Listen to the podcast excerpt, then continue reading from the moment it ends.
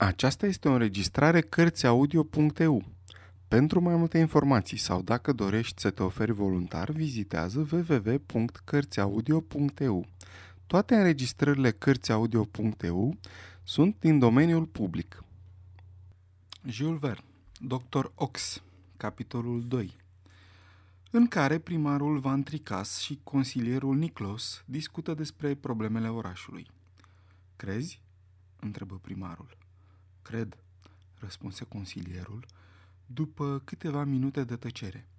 Nu trebuie să acționăm cu ușurință? reluă primarul. Sunt zece ani de când discutăm despre această problemă atât de gravă, spuse consilierul Niclos, și îți mărturisesc, onorabile Vantricas, că încă nu pot să mă decid. Îți înțeleg ezitarea, replică primarul. După cel puțin un sfert de ceas de gândire, îți înțeleg ezitarea și o împărtășesc. Ar fi mai înțelept să nu hotărâm nimic înaintea unei examinări mai cuprinzătoare a problemei. Sigur, este că acest post de comisar civil este inutil într-un orășel atât de liniștit ca Quickendon. Predecesorul nostru, răspunse Van Tricas pe un ton grav, predecesorul nostru nu spunea niciodată, n-ar fi îndrăznit niciodată să spună că un lucru este sigur. Orice afirmație poate da naștere unor replici neplăcute. Consilierul dădu din cap, în semn de încuvințare. Apoi rămase tăcut aproape o jumătate de oră. După ce se scurse acest timp, în care consilierul și primarul nu mișcară nici măcar un deget, Niclos îl întrebă pe Evan Tricas dacă predecesorul său, cu 20 de ani în urmă, se gândise și el să desfințeze postul de comisar civil, care greva în fiecare an bugetul orașului Quickendon cu suma de 1375 de franci și câteva centime. Într-adevăr, răspunse primarul, ridicând cu o maestoasă încetineală mâna către fruntea sa senină. S-a gândit într-adevăr, dar acest bărbat onorabil a murit înainte de a fi îndrăznit să ia o hotărâre, atât în această privință cât și în privința oricărei alte măsuri administrative. Era un înțelept. De ce n-aș face și eu ca el?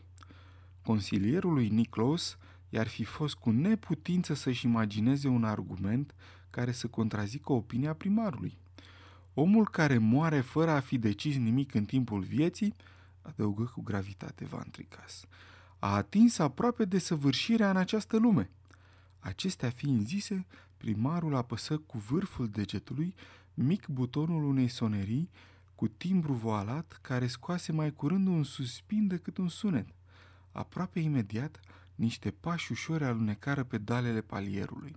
Un șoarece n-ar fi făcut mai puțin zgomot alergând pe un covor gros – Ușa camerei se deschise, rotindu-se în țâțânile bine unse. În prag se ivi o fată blondă cu cosițele lungi. Era Suzel Van Tricase, singura fica a primarului. Ea îi dădu tatălui ei, odată cu pipa umplută vârf, un mic vas de aramă, fără să rostească o vorbă și dispăru numai decât, fără ca ieșirea ei să facă mai mult zgomot decât intrarea.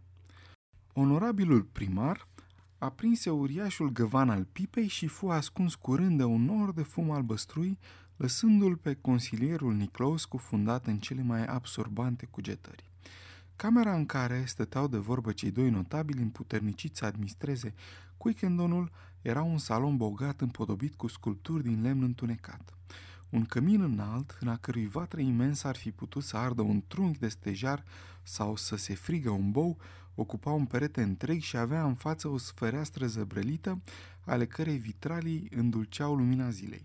Deasupra căminului, într-o veche ramă, se afla portretul unui bărbat atribuit lui Memling, care reprezenta probabil un strămoș al lui Van Tricase.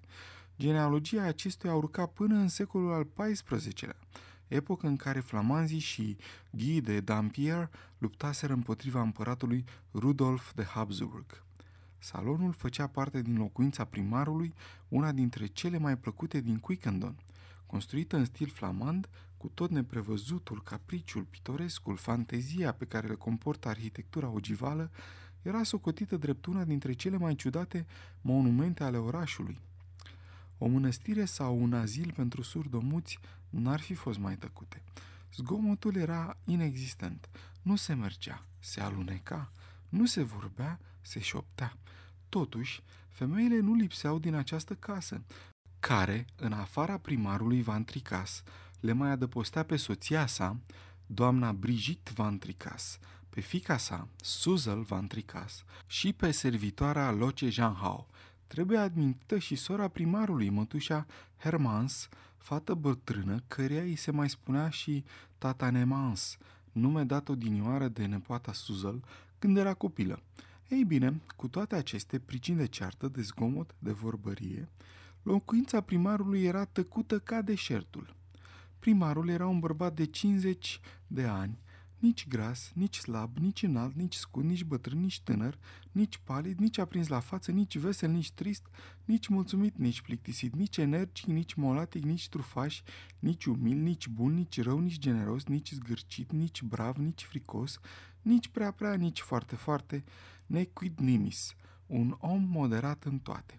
După mișcările sale întotdeauna lente, după maxilarul inferior, ușor lăsat și ploapele veșnic înălțate, după fruntea lui netedă ca o placă de aramă galbenă și fără un rid, după mușchii săi deloc proeminenți, un fizionomist ar fi recunoscut imediat că primarul Van Tricas era un tip flegmatic personificat. Niciodată din cauza furiei sau pasiunii, vreo emoție n-a grăbit bătăile inimii acestui om și nici nu i-a urcat sângele în obraji.